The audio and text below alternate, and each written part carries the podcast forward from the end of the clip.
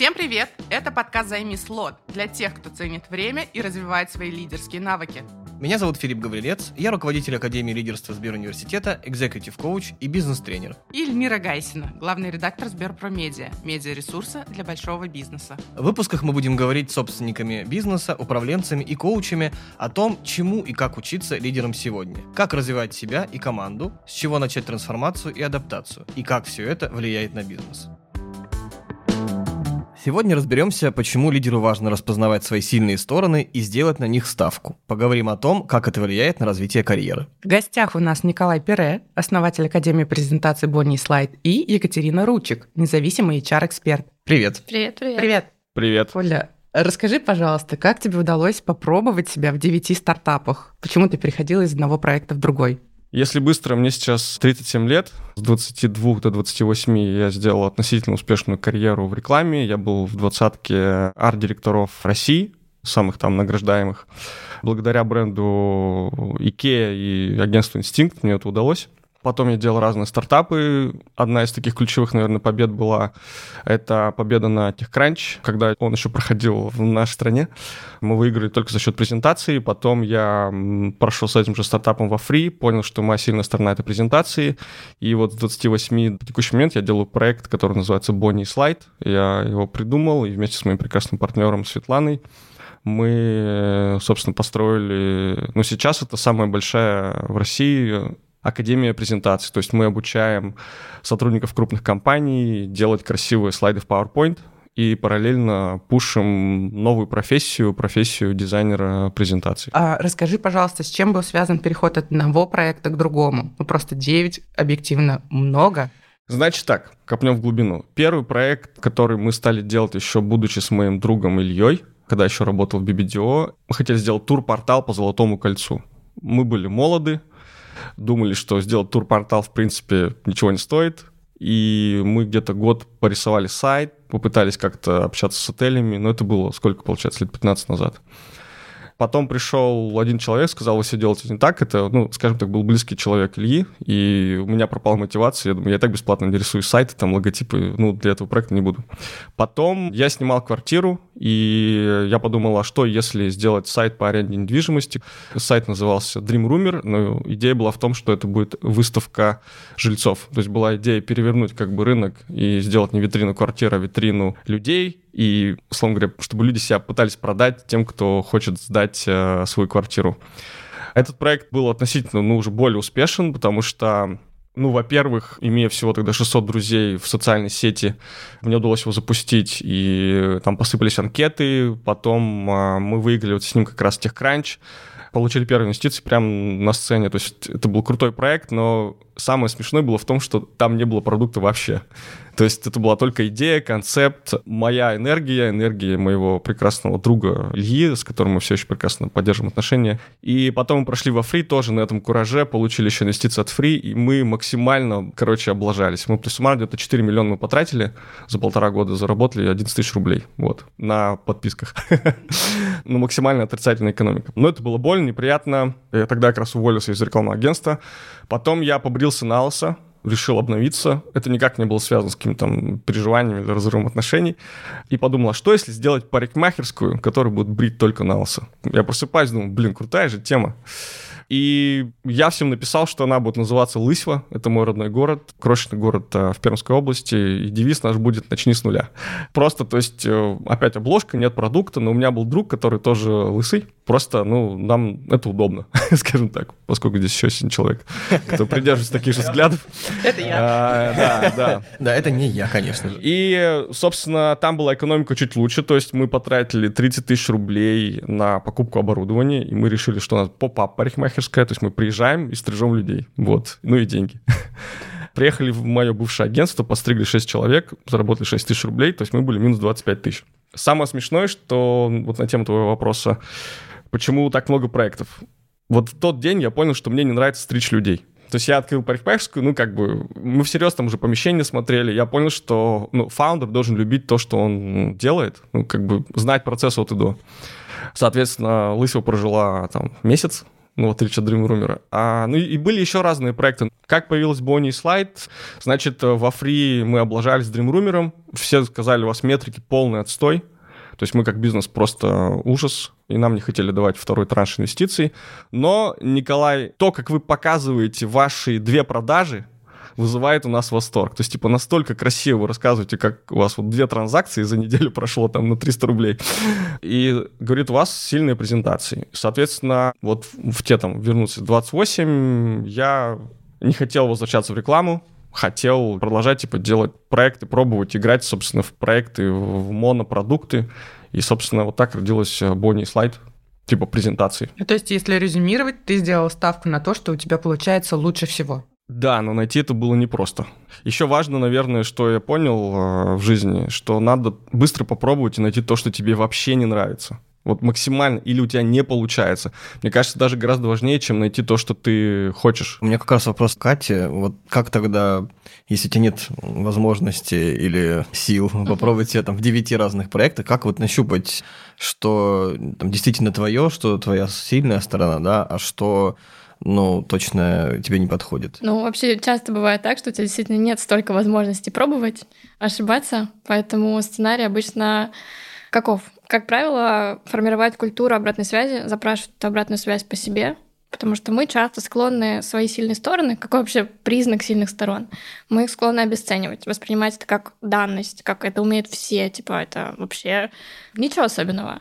Плюс мы не можем этому, как правило, научить. Ну, то есть нам кажется, ну, как это можно не знать, как это можно не понимать, да, это же так просто, как дважды два. Но при этом, запрашивая обратную связь, люди как раз-таки очень хорошо видят эти стороны, которые нам даются легче всего. И когда мы просто спросим, расскажи, что думаешь, да, как тебе работать со мной, что ты считаешь моей сильной стороной, что ты считаешь моей слабой стороной. Люди, как правило, охотно делятся.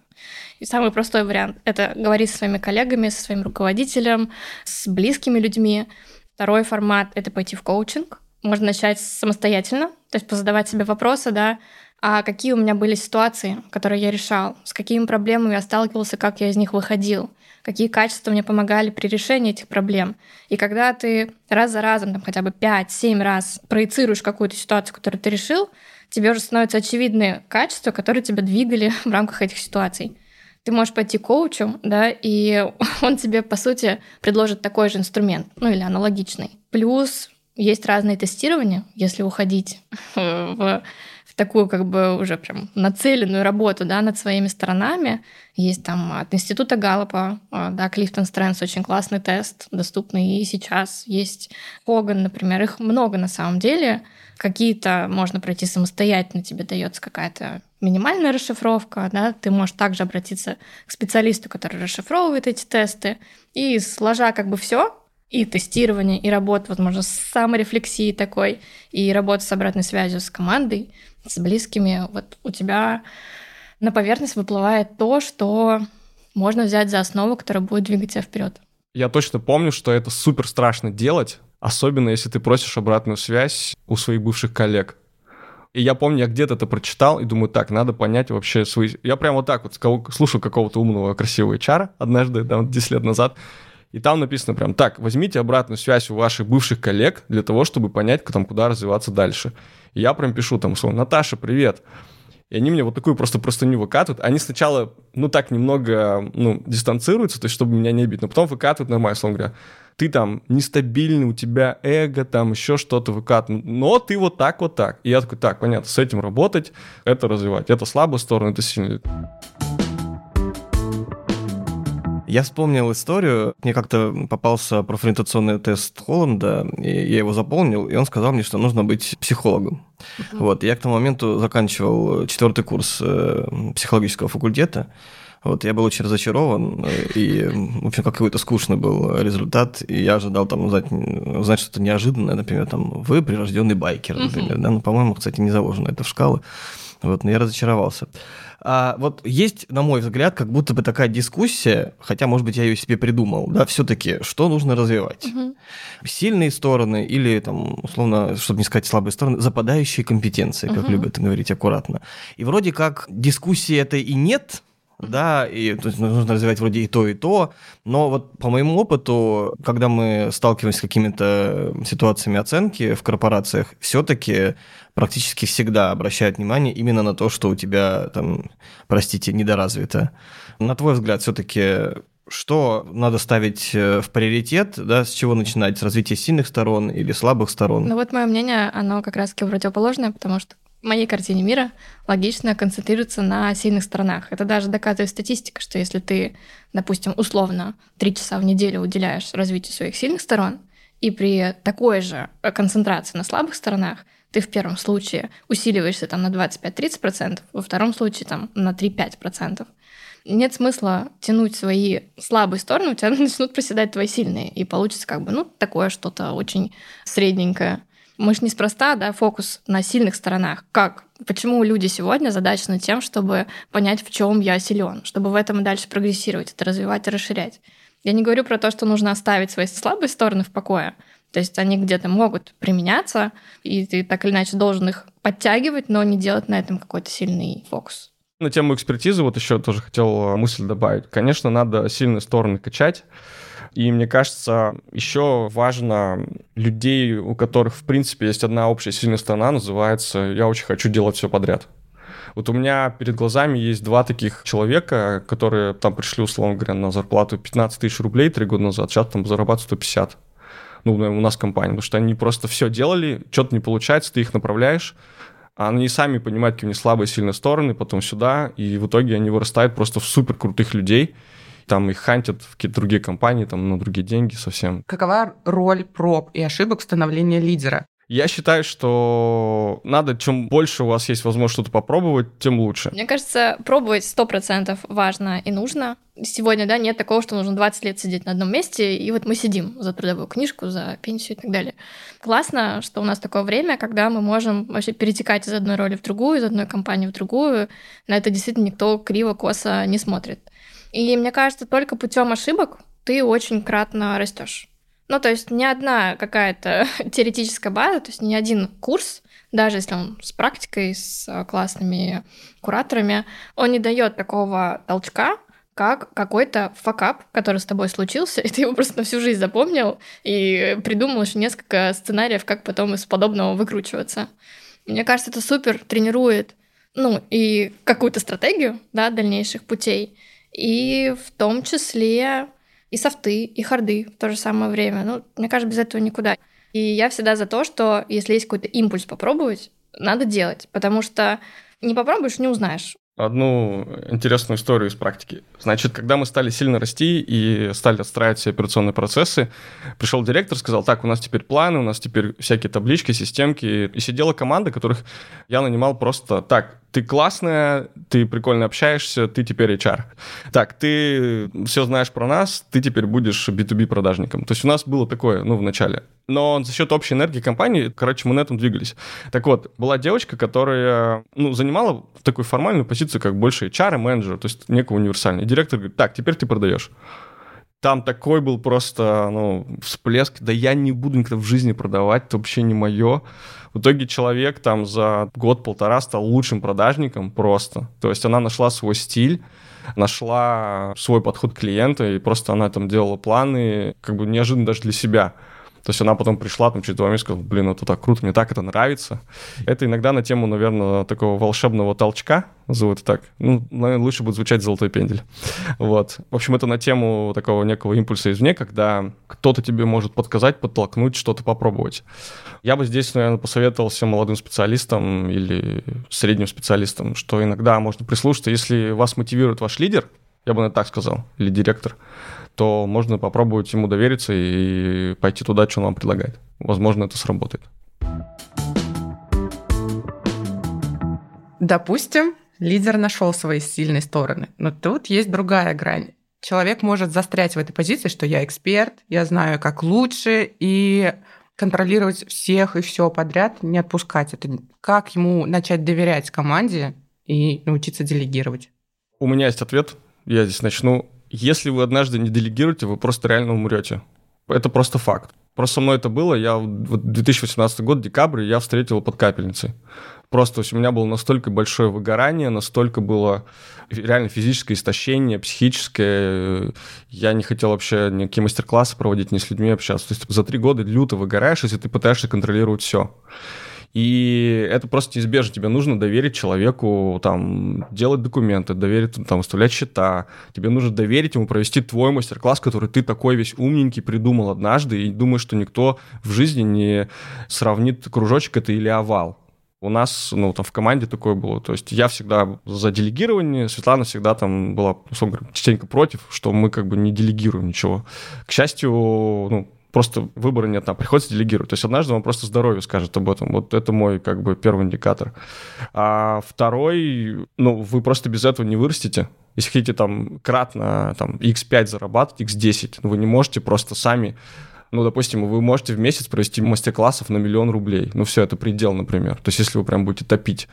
Если вы хотите там 10 миллионов, ну, выручки, я не говорю сейчас там про прибыль, да, выручка компании, или там 20, ну, конечно, вам придется доверить, найти там еще 5 людей.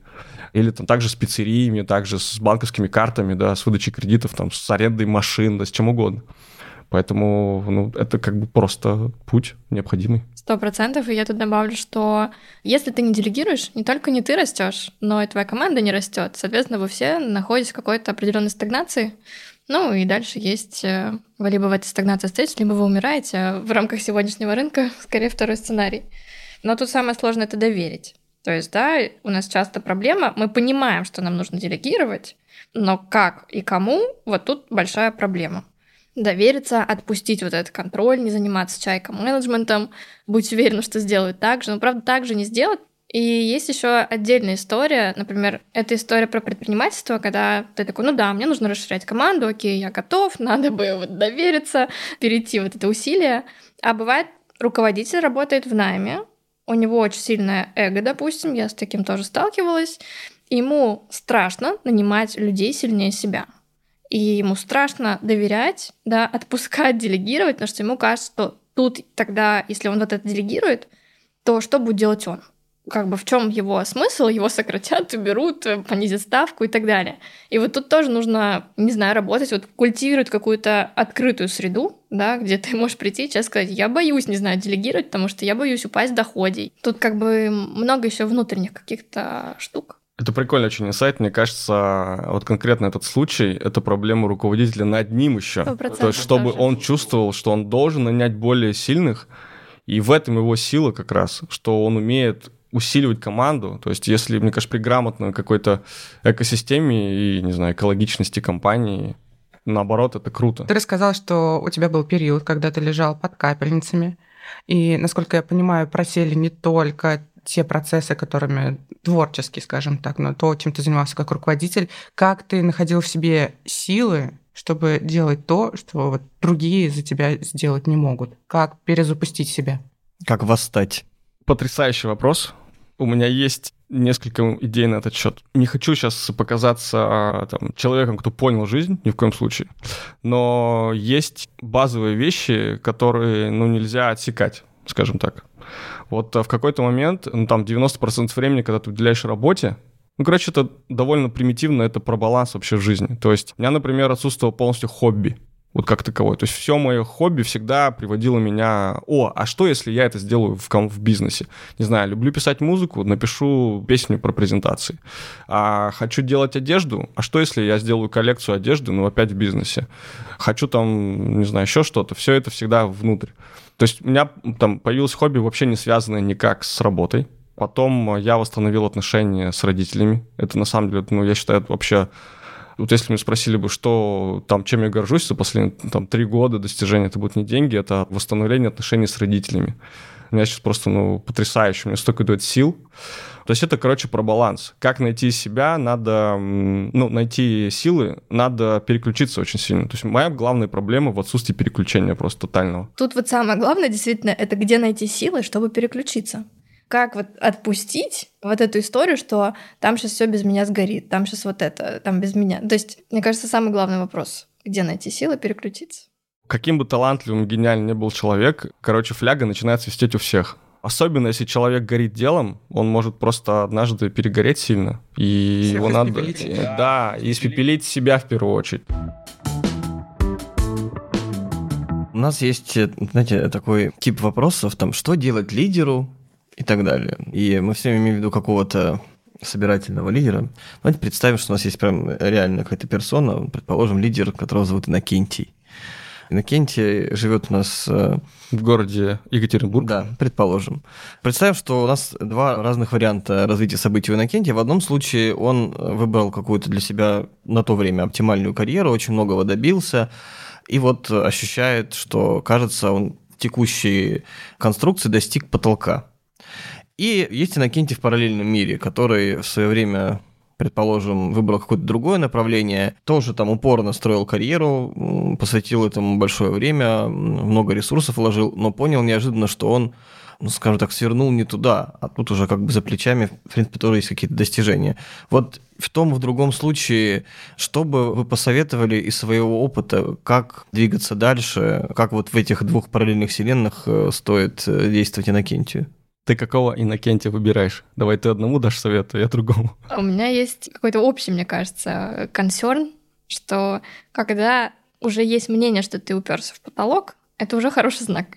Угу. А, что значит есть э, куда дальше еще отталкиваться потенциально. И с этим уже можно работать. Потому что бывает история, когда ты не чувствуешь, что ты в потолке, ну и ты пытаешься как-то в этой среде жить, с этим как-то работать. И тут опять-таки наше любимое делегирование, отпускание, поиск сильных сторон, своих интересов. Все, о чем мы говорили до, оно включается. Тут э, делегирование происходит немного на другом уровне, когда ты, например, ставишь какого-нибудь операционного директора, э, директора по развитию и максимально доверенное лицо, и идешь делать что-то еще. А тут, Коль, что думаешь? Если Иннокентий уперся в потолок, давайте первого Иннокентия возьмем. Ну, дальше два варианта. Либо он должен запускать свой бизнес, ну, собственно, это вот Иннокентий, если Иннокентий, как я. Вопрос, когда этот потолок случается. В 50, конечно, свой бизнес сложно запустить. Хотя, тоже можно, но нужен, наверное, молодой партнер, мне кажется так. А если ты свернул не туда, надо это максимально быстро понять и просто пойти получать новую профессию, вообще другую, актуальную, найти себя. Мне кажется, сейчас, когда время удаленных профессий, время распределенных людей по миру и ну, время, когда все меняется, то есть там можно несколько карьер за жизнь сделать, по идее. Ну, так, гипотетически. То есть ты там одну сделал карьеру за 10 лет, все, этот опыт взял, трансформировал, получил новую профессию, дальше применил. Сделал бизнес, продал, вообще пошел опять в найм, например. То есть это далеко не зазорно, наоборот, может быть, даже круто там. Короче, нужно просто вот как бы на кураже быть чуть-чуть все время. А и мне еще себя. хочется добавить, что поворот не туда. Многие его представляют как апокалипсис. Ну, то есть, да, что, типа, я повернул не туда, о боже, я загубил свою карьеру. Но опять-таки, мы сейчас живем в такое время, когда действительно карьеру можно поменять в любой момент. И вот эта история с поворотом не туда, так это же опыт, который дал тебе понять, а что не твое, и куда тогда идти дальше. То есть у меня тоже иногда ребята приходят ко мне, говорят, вот, вот я тут работал где-нибудь там в какой-то нише, да, ему не особо интересно. Наверное, это не очень интересно там в маркетинге какого-нибудь. Часто бывает, ребята придут из госкомпании, говорят, хочу в маркетинг, меня никто не возьмет. Я говорю, ну как это не возьмет? Я вот не туда свернул в какой-то момент. Я говорю, подожди. Ну и мы копаем, да, то есть вот хорошо в его понимании он свернул не туда, а куда ему хочется.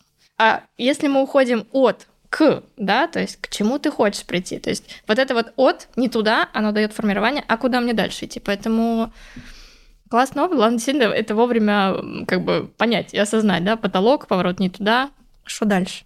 Всегда ли, всем ли там, лидерам, руководителям нужно пробовать себя вот предпринимательской роли, уходить в предпринимательство? Потому что иногда кажется, что в представлении многих людей это такой естественный и чуть ли не единственный путь развития, когда условно ты в корпорации достигаешь определенного предела, ты уходишь э, и делаешь свой собственный бизнес. Вот всегда ли это правильно и, наверное, в каких случаях вы бы сказали, да, стоит или нет, не стоит? Давай я здесь подхвачу. Одним из моих самых больших открытий, когда ну, я начинал свой бизнес, который вот получился, оказывается, предприниматель и бизнесмен может быть любым вообще. То есть ты можешь быть, прости, там, лысый, волосатый, стильный, не стильный, красивый, некрасивый, там, любой.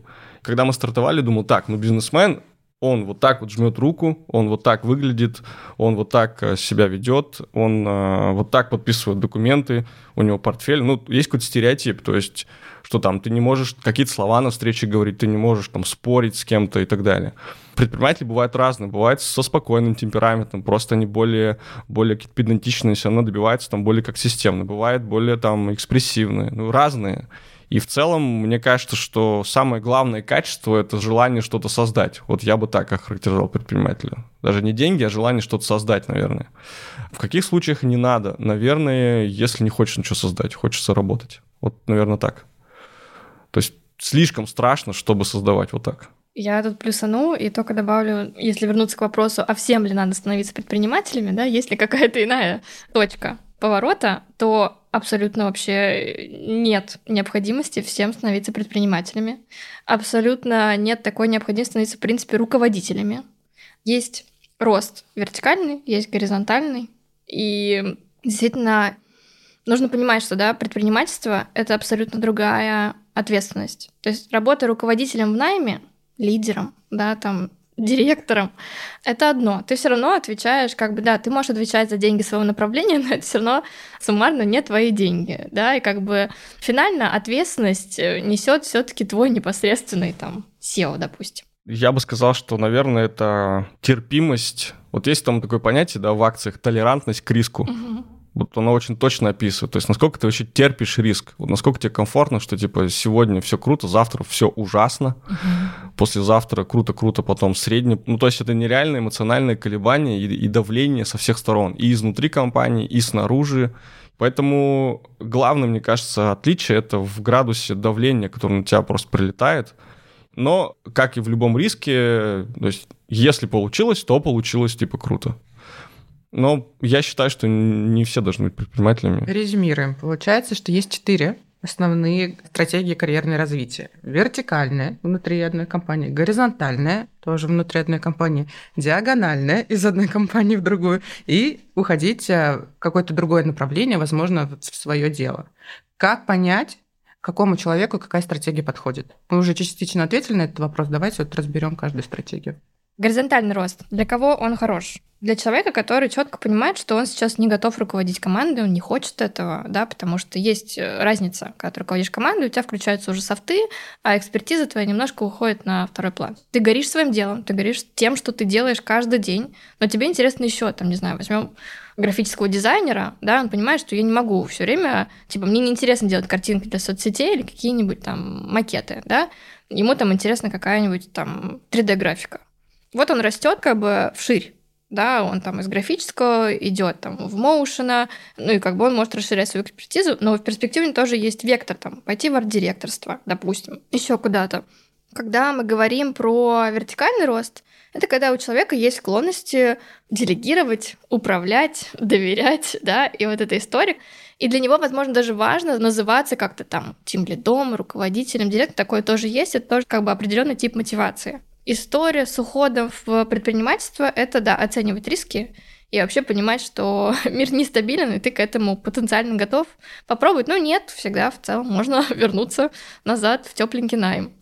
А гибрид, причем гибрид, он же может быть не только да, в переходе из одной компании в другую. Это может быть история, что ты попробовал себя тут, в маркетинге часто история, когда ты тут пробуешь, возвращаешься, куда-нибудь в другое русло тебя направляет. И как-то так... Есть много примеров, да, когда ребята в диджитале, маркетинге, они там сегодня они специалисты ручные, то есть, ну, в смысле, да, там делают что-то руками, потом они уходят там, в тот же HR, допустим, потом они вырастают в какого-нибудь маркетинг-директора, ну и как бы, а потом возвращаются там в HRBP, допустим, быть операционным директором условно. Мне кажется, тут просто важно себя слушать. Опять-таки, проводить чек вот этого своих интересов, куда тебя тянет и что является твоей силой, и от этого уже отталкиваться. Ну, короче, слушай себя, а самое важное, мне кажется, мой совет тут. Хочется немножко добавить, что часто бывает э, в компаниях как, что повышают тех, кто, типа, самый сильный да, что типа человек классно делает свою работу, а сделаем его руководителем. Но ну, часто это... Вы самый сильный в физическом плане, потому что его боится руководитель. Говорит, он меня побьет, я его повышу. Нет, но обычно бывает, да, классный специалист, все быстро делает, шарит, э, супер, проблем никаких нет, давайте его повысим до руководителя, он будет руководителем. И часто эта тактика бывает ошибочной. Потому что оставьте сильного человека перформить сильно. Возьмите человека, который хочет там в лидеры и способен именно как бы фасилитировать команду, коммуницировать с ней. Это просто к тему того, что рост бывает очень разный, стратегии и повышение, в том числе в компании, тоже бывают разные. А по вашему опыту, какая мотивация для команды, для лидеров внутри ваших команд лучше работает? От или к? Я на тему мотивации могу сказать, что еще, опять же, тут, не знаю, Катя, наверное, поддержит или поспорит, что это сильно зависит от людей, то есть у каждого своего, кому-то нравится регалий, кому-то нравятся чисто деньги, кому-то нравится комбинация регалий и денег. У нас мотивация, конечно же, к, то есть там у нас планы, у нас амбиции, у нас там движение, там, ну, последние три года у нас цель чисто на прибыльность, на рост – то есть раньше мы просто, условно, кайфовали. Ну, мы, ну ладно, мы всегда любили деньги. Но я имею в виду, что раньше у нас там менеджеров не было такой жесткой завязки на продажи. То есть у нас вот там, опять же, с приходом, ну, такой как бы микро, ну, такого топ-менеджмента, у нас там три человека, условно, там в команде стали там как бы руководить. Конечно, у нас таргет поменялся. И в целом у нас, конечно же, к. Ну, от странно, то что значит от? Типа, мы должны э, не упасть в этом месяце, иначе я вас всех уволю, да, ну это странно. Но я не знаю, как. Ну, это часто бывает так, что есть какой-то план, и вот там в прошлом году мы сделали такое-то там количество, в этом году нам нужно там, не знаю, на 15% вырасти. Но все тебя поддержу в плане мотивации, она у всех своя, это важно учитывать. Я часто в работе со своими менти ориентируюсь на мотивацию к не почему ты уходишь, там, я ухожу там, от токсичного коллектива, от там, маленькой зарплаты. Там, то есть это ориентация на негатив скорее, ну, как правило, да, мы уходим по ряду причин, как правило, больше перевешивает что-то нам невыгодное, негативное. И вот важно концентрироваться не на том, от чего ты уходишь, а к чему ты идешь. Окей, я ухожу от токсичного коллектива, мне важна там такая-то культура, где все слышат, где руководитель там принимает там так-то решение, там я хочу, ну в деньгах то же самое, то есть там мне платят 10 тысяч рублей, я хочу прийти, ну там x2 хотя бы, да, и для него это тоже цель, то есть так строится как бы стратегия э, дальнейшего развития, поиска работы и так далее. Поэтому я за мотивацию к, но опять-таки люди разные. Но еще мое наблюдение, что часто люди не могут до конца разобраться, что их не устраивает в твоей компании. Они не могут это сформулировать, они уходят, и потом к тебе приходят на вечеринку и говорят, блин, я так скучаю по Бонни и Слайд. Так было классно, эти три года так вообще такие душевно. Сейчас ушел там, ну, в условную там большую корпорацию, ну, с любым названием, которое вы знаете. И там, да, я получаю в два раза больше, но, конечно, скучно. Вот, ну, то есть у нас вот так. Но это, это всегда признаки, там, не признаки, это плюсы и минусы, да, маленькая компания и большая. Но я имею в виду, что часто при смене работы важно разобраться вообще, что тебя драйвит, что не так. И часто можно, на самом деле, это решить внутри компании. То есть если у тебя доступ к, там, к основателям или там, к хеду, если он нормальный, там, понимает, что все, это сигнал, надо что-то ему давать, то, конечно, можно найти, ну, кучу всего попробовать, опять же, внутри компании, найти себя. Есть компании, в которых э, формализован процесс развития, составляются индивидуальные планы развития, там или карты развития, можно как угодно называть, суть от этого их не меняется. Но вот по моим наблюдениям, они, наверное, работают в каких-то э, индивидуальных э, случаях, но в целом вот как какая-то систематическая история, это ну, достаточно формально.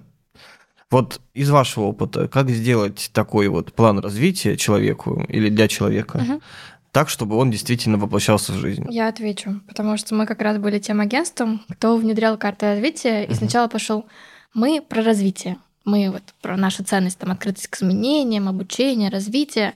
И мы стали всем карты эти навязывать. И это была наша тотальная ошибка, потому что есть часть людей, которым это вообще не нужно. Поэтому карты развития, они будут работать только в том случае, если это нужно самому человеку, для которого эта карта делается.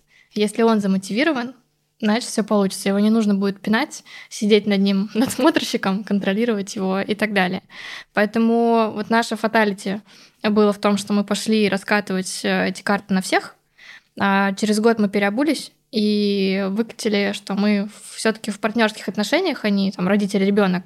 И что если действительно человеку интересно развитие, развитие в компании, он хочет приносить пользу, мы готовы с ним вместе эту карту сделать но это будет так, что человек приходит с инициативой, человек сам предлагает тоже какое-то свое видение, что бы ему было бы интересно делать, куда идти, куда стремиться.